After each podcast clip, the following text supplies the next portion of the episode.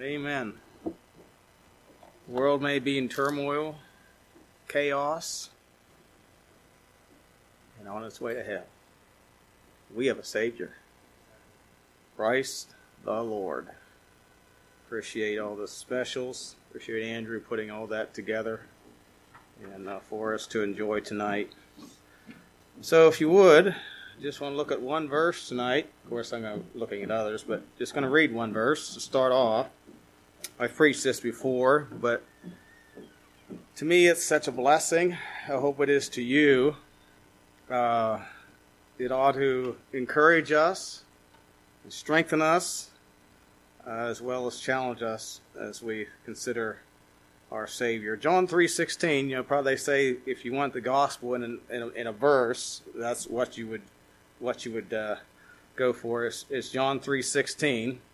For God so loved the world that He gave His only begotten Son, that whosoever believeth in Him should not perish, but have everlasting life. And I want you to draw your attention to two words, particularly in that verse only begotten Son. Only begotten. The, the, the, the words only begotten mean single of its kind. It's used nine times. The Greek word is used nine times in the New Testament. Six times it's translated only begotten, two times only, and one time only child. So obviously what we're seeing here is something single of its kind, solitary in type. I'm told that the French translated this unique. Unique. The, the, word unique would mean existing as the only one, having no equal, unparalleled. You know, the, the, the reality is there is none like him. None. You know, we could look at, talk all night about founders of religions around the world. Gandhi, where's he? Dead. Gautama Buddha, where's he? Dead. Muhammad, where's he? Dead. He's just dead. Joseph Smith, Where's he? Dead. But if we say Jesus Christ, where's he? He's alive. He's alive. You see, he is unique. Very unique. And we'll look at five things tonight in that he is unique. First of all, he was unique in his birth. Of course, the Bible tells us in Isaiah 7:14, over 700 years before he was actually born, that a virgin shall conceive and bear a son shall call his name Emmanuel. Isaiah 6, 9, 6 says, For unto us a child is born, unto us a son is given. The child was born, but the son was not born, the son was given. It's unique. 1 Timothy 3:16 says, "Great was the mystery of godliness; God was manifest in the flesh." I mean, there was no birth like his. It was very unique that a virgin could give birth. We say that's humanly impossible, and that's what Mary said to the angel was told her that she was going to have a child. She said, "You know, how can that be, seeing I know not a man?" The angel said, "With men that's impossible; with God all things are possible." His birth is very unique.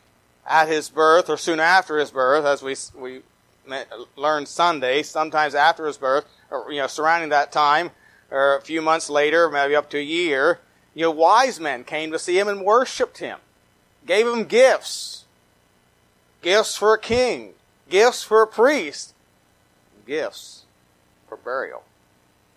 What an unusual, unusual gifts for a baby. It's unique. So he was unique in his birth. He was unique in his life. Um, you know, in his life, you know, he we don't know much about his young life as a young child, but of course, the wise men worshipped him as a young child, as a baby, or new, or you know, maybe a few months old, or uh, up to two years old. They worshipped him. Uh, but throughout his life, he did things that were different than anyone else. Uh, you know, he, he was at 12 years old. He was he stayed behind with his, his family went to worship and he stayed behind and, and they went a few days journey and missed him and, and, and they went looking for him and they found him amongst the doctors of the law carrying on a conversation and having discussions with them about the scriptures. And they were amazed. And they questioned him. His mother questioned about it. He said must you know you know i must be about my father's business can you imagine a 12 year old saying, I must be about my father's business? Course, throughout his life, he healed the sick, he raised the dead. They tried to kill him, and, they, and he would just walk through the midst. He lived a perfect life. He said to his enemies, the Pharisees, in John 7, Which of you convinceth me of sin? Actually, that's in John 8. In John 7, the Pharisees sent the temple police to arrest him, and they didn't arrest him, and they, and they asked him, Why are you bringing him? And they said, Never a man spake like this man.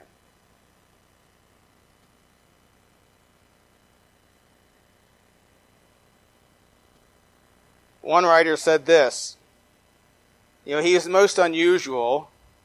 He never corrected himself, yet he was not arrogant. He was meek and mild. Jesus Christ did not have any strong points. In order to have strong points, you have to have weak points. He had no strong points or weak points. He was the most perfectly balanced individual who ever lived. You know, often we justify our weak points by our strong points. I don't know about you, but I do. Tend to. I shouldn't. But that's what we tend to do. We talk. We we rather talk about our strong points. We don't want to talk about our weak points. We all got them. But Jesus Christ didn't have any weak points. But you could say then he didn't have any strong points either. Because to have weak points, you have to have strong ones.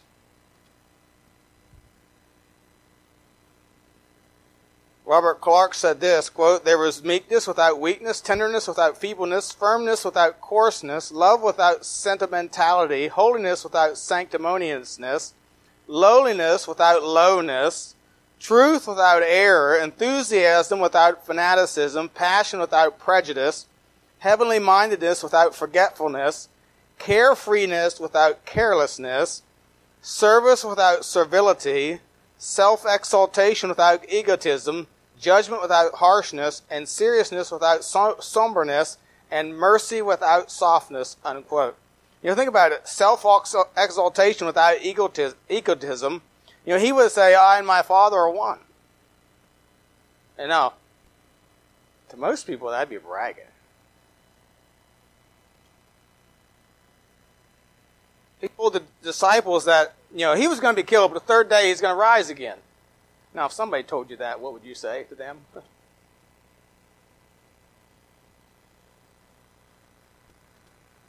But there was no egotism with him. You see, he was most unique in his life. You know, as a child, uh, you know, he never disobeyed. Could could could your children ever say? Uh, could you children ever say, or all of us ever say, as children, we never disobeyed? Or you husbands say to your wife,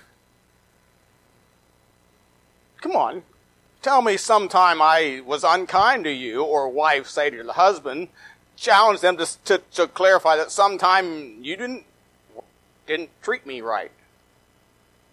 No, I wouldn't go there. I wouldn't ask my wife that question. Why?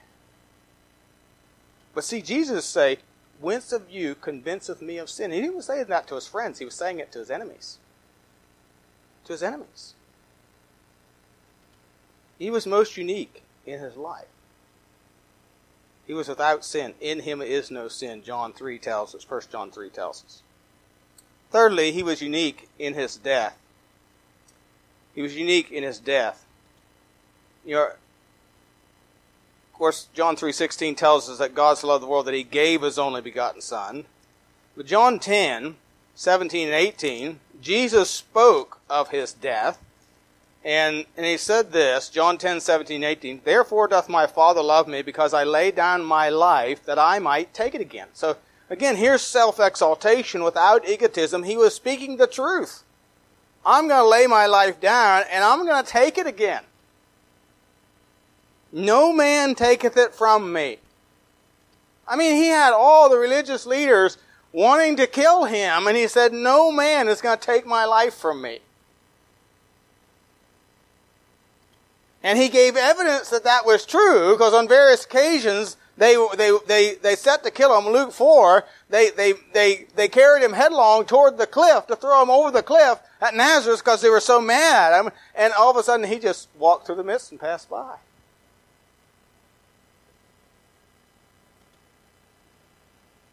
But he said, No man take it from me, but I lay it down of myself. See, he wasn't martyr. You know, martyr is somebody that has his life taken from him. He was not martyred. He gave it. He gave it. He said, I have power to lay it down. I have power to take it again. This commandment have I received of my Father. He laid down his life. He gave his life. It wasn't taken from him. He could have, as he told Pilate, I, you know, do you not know I could call 12 legions of angels? All I need to do is say the word. Give the command.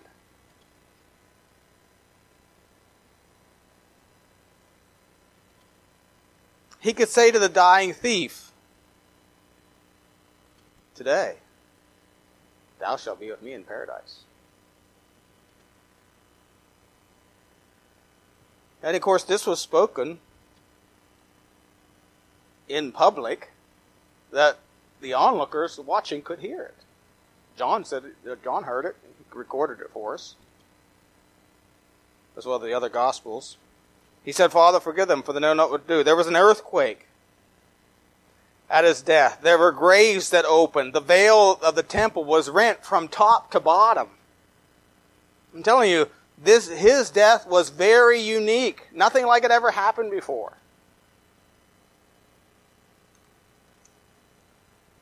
And the centurion said, Mark 15:39, truly this was the Son of God.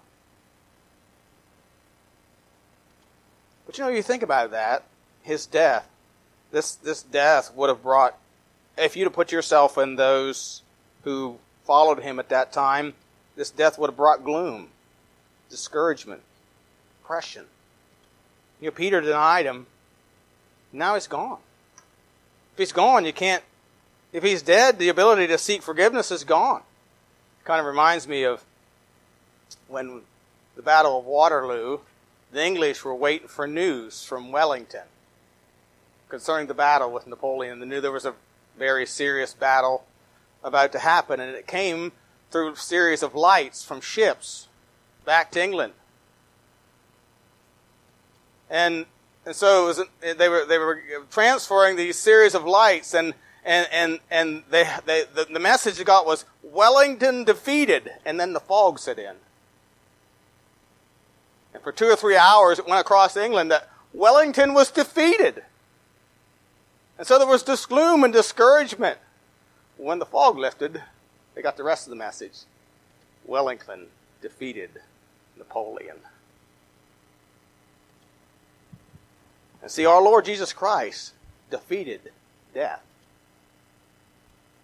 He is unique in his resurrection. He's unique in his resurrection. You know, he even foretold his resurrection. Again, what we see here is self exaltation without egotism. He wasn't bragging, he was stating the truth. In Matthew 12 40, he says, As Jonas was three days and three nights in the belly of the whale, so the Son of Man shall be three days, three days and three nights in the earth. In Matthew 20 and verse 19, speaking, I believe, to his disciples, he said this, and, and shall deliver him to the Gentiles to mock, and to scourge and to crucify him, and the third day he shall rise again. So he, he, he told them, he, he, he spoke prophetically in, in a sense that, that yes, I'm going to be crucified, I'm going to be scourged and crucified and put in a grave, but three days I'm going to, I'm going to come out of that grave. I'm going to resurrect. And of course, it was announced by the angel when the uh, two women went to to uh, anoint his body. It was announced by the angel. He was seen for forty days after his resurrection. Acts chapter 1 verse 3 tells us that he showed himself alive after his passion by many infallible proofs. Or it's not liable to error. And the most wonderful thing about all this is, because he rose from the dead, for those of us who know him as Lord and Savior, that assures us of our resurrection as well. 1 Corinthians 15, 51 says, Behold, I show you a mystery. We shall not all sleep, but we shall all be changed in a moment, in the twinkling of an eye, at the last trump, for the trump shall sound, the dead shall be raised incorruptible, and we shall be changed. For this corruptible must put on incorruption, and this mortal must put on immortality. So when this corruptible shall put on incorruption, this mortal shall put on immortality, then shall be brought to pass the saying that is written, Death is swallowed up in victory. O death, where is thy sting? O grave, where is thy victory? The sting of death is sin, the strength of sin is the law, but thanks be to God which giveth us the victory through our Lord Jesus Christ. You see, he was unique in his resurrection and it assures us of our resurrection and a glorified body.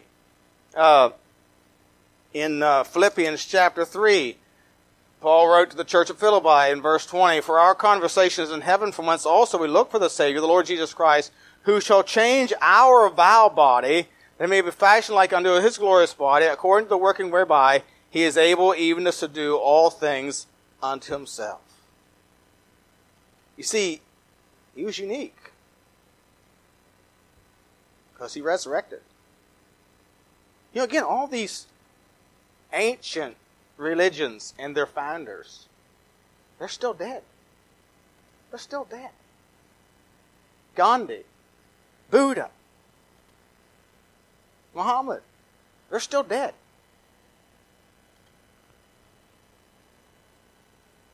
But our Savior is living. He's living. He's, in fact, the Bible tells us he's, he's interceding for us in heaven. And he lives in our hearts by his Holy Spirit. He is the life, our life that we have. He is unique, very unique. Resurrection.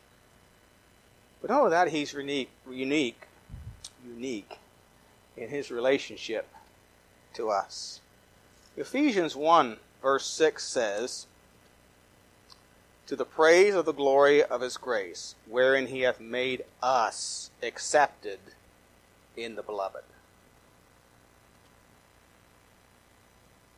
We've been accepted. Those of us who have repented of our sins, put our faith and trust in the Lord Jesus Christ as Lord and Savior, have been accepted into the beloved or into the beloved one, into the family of God. We've been made a child of God. You know, Colossians tells us that we've been uh, translated into the kingdom of His dear Son. So He has made us accepted. This, this speaks of a family relationship. Not just an acquaintance. You know, there's many people in the world that are acquainted with Jesus. They know who He is. They know things about Him. I remember talking to a milk truck driver one time at the farm, and I was still looking for him. And he said, Well, I, I do know that Jesus is coming again. But that's about all he knew. He didn't know him as his Lord and Savior. He didn't have assurance that he was accepted into the family of God, that he was a child of God. He was acquainted. That's about as far as it went. Many people were acquainted. But this speaks of a family relationship. In John 15, he told his disciples, You are my friends. But in John 20, in verse 17, he tells Mary, Magdalene, Jesus saith unto her, Touch me not, for I am not yet ascended to my Father, but go to my brethren, and say unto them, I ascend unto my Father, and to your Father, and to my God and your God. He said, Go tell my brother. See, that's a that's a that's a family term. It's not a friend term, it's a family term. Brethren. And then he says, He's my father and he's your father. See, you're in the family. You know Christ the Savior, you're in the family. You're one in the family. He is the only begotten Son, but we who know Him as our Lord and Savior are also sons and daughters of God. In fact, 2 Corinthians 6 tells us that. We're sons and daughters of the Almighty. We're not just servants. We're not just friends. We are brethren. He is the firstborn. He's the head. You know, Colossians tells us in Colossians chapter 1, and, and again, you know, he is unique in this, and, and you know, there, there are those teaching today, um, I think his name was Larry Huch. Larry Huch, and what's that woman? TV evangelist. Can't remember her name. Anyway, I watched a video clip here a year or so ago, and and they were they were um, talking about the the relationship that Christians have with God, and, and they said that Jesus isn't the only begotten Son of God. We're all the sons of God. That's heresy. We're sons of God, but we are not the only begotten sons of God. What they were saying is they were making themselves equal, on equal footing with the Lord Jesus Christ. That's self exaltation, that's idol worship. Colossians 1 Verse 15 says, Who is the image of the invisible God, the firstborn of every creature? For by him were all things created that are in heaven and things that are in the earth, visible and invisible, whether it be thrones or dominions, principalities or powers, or all things were created by him and for him. And he is before all things, and by him all things consist. But again, he is the, he is the firstborn. Verse 18 says, He's the head of the body, the church, who is the beginning, the firstborn from the dead, that in all things he might have the preeminence. You see, firstborn and only begotten speaks of a uniqueness. Firstborn speaks of a superior rank. It speaks of priesthood.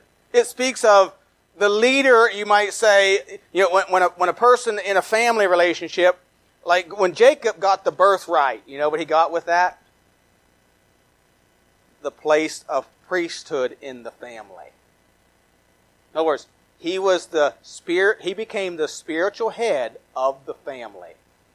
He was to be the spiritual head of Isaac's family once Isaac passed off. And that's what the birthright, see, because he, that, that usually is passed to the firstborn. And we know Esau was the firstborn. Esau, he, you know, he, he sold it for a bowl of lentils. He could care less about that birthright. He wanted a blessing, but he didn't want that birthright. He didn't care if he was the spiritual head of the family or not.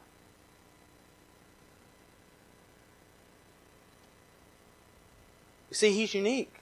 He is the firstborn. He's the spiritual head. He's the elder brother, if you will.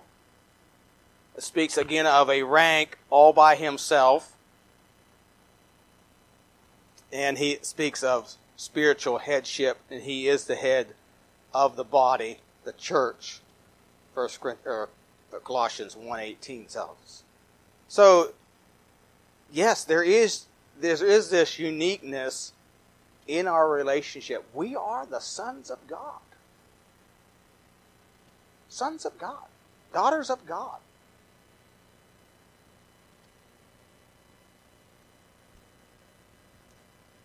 1 1 John 3, verse 1 through 3. Beloved, now are we the sons of God. And it doth not yet appear what we shall be, but we know that when he shall appear, we shall be like him, for we shall see him as he is. Beloved, now are we sons of God, yet appear, we shall see him like he is, and every man that hath this hope in him purifieth himself even as he is pure. Uh, Peter tells us in 1 Peter chapter 2 and verse 9 that we, 1 Peter 2 and verse 9, you are a chosen generation, a royal priesthood, a holy nation, peculiar people, that you show forth the praise of him who called you out of darkness into this marvelous night, uh, light. Uh, which in time past were not a people, but are now the people of God, which had not attained mercy, but now hath obtained mercy. You see, we have this unique relationship that is ours through the Lord Jesus Christ. That is, we are sons and daughters of the Almighty. We're sons and daughters.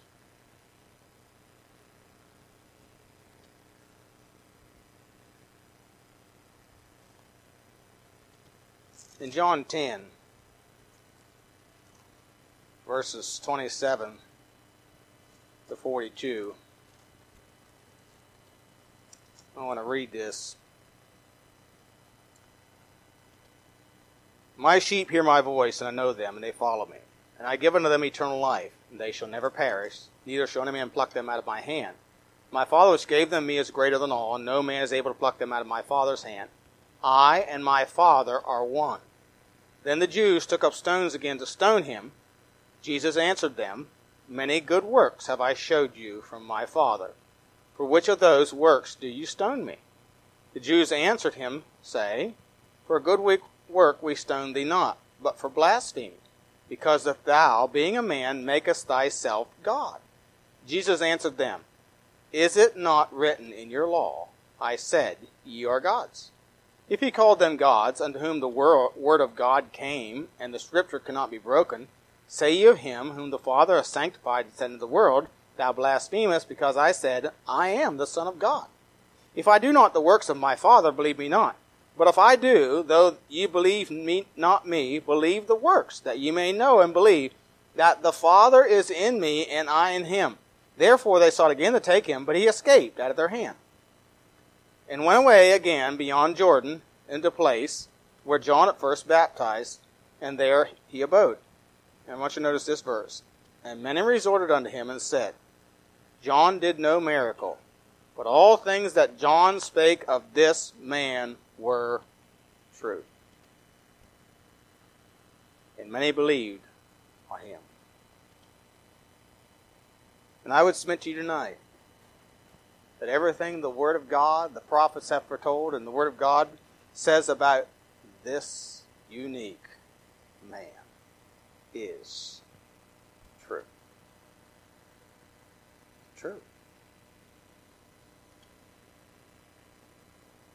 Somebody said to Bob Jones Sr., You're living in a dream world. He said, If I am, don't wake me up. Don't wake me up. It's not a dream. These are facts. Facts that have been contested for thousands of years but we still have them. You know what they're still trying to do? They're still trying to contest them. They're still trying to discredit them. Our nation's trying to discredit him. That's the bottom line all this mess that's going on in our world. They're trying to discredit him. They're just saying, like the Pharisees, we will not have this man to rule over us.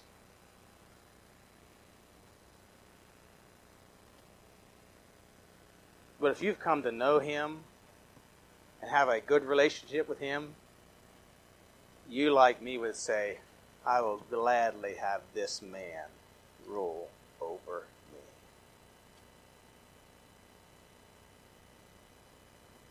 For his burden is easy, and it is light.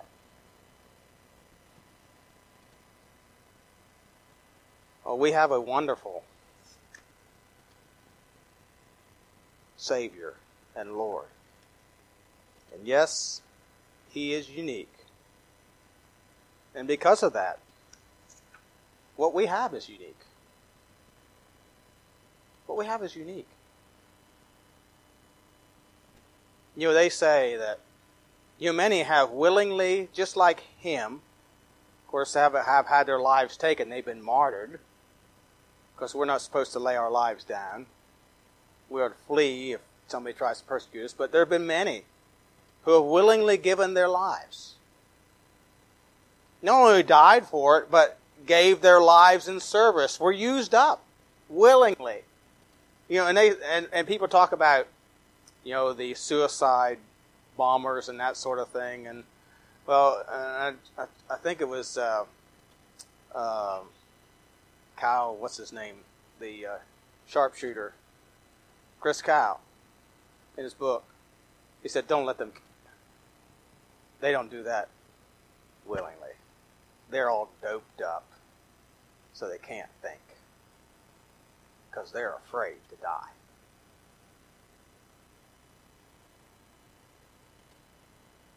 I remember a missionary telling us one time we live in Maine. Joe Brennan, I think his name was. he was a missionary down on the Amazon River in Brazil. Lived in a hut, like, I don't know much of a house, anyway, on the bank of the river. He said one day he heard this boat coming up the river, and he knew it wasn't a villager. He knew it was the government because of the roar of the engine. And he said it come roaring up the river, pulled right up in front of his house, and and soldiers with like uh, ARs or AK-47s, you know, automatic weapons, jumped off. And he said I was standing on the porch, and they jumped off of that boat, and they had them pointed at me. And he said I thought, okay, Lord, I'm coming home. He said, at that instant, I realized it was easier to die for the Lord than to live for Him.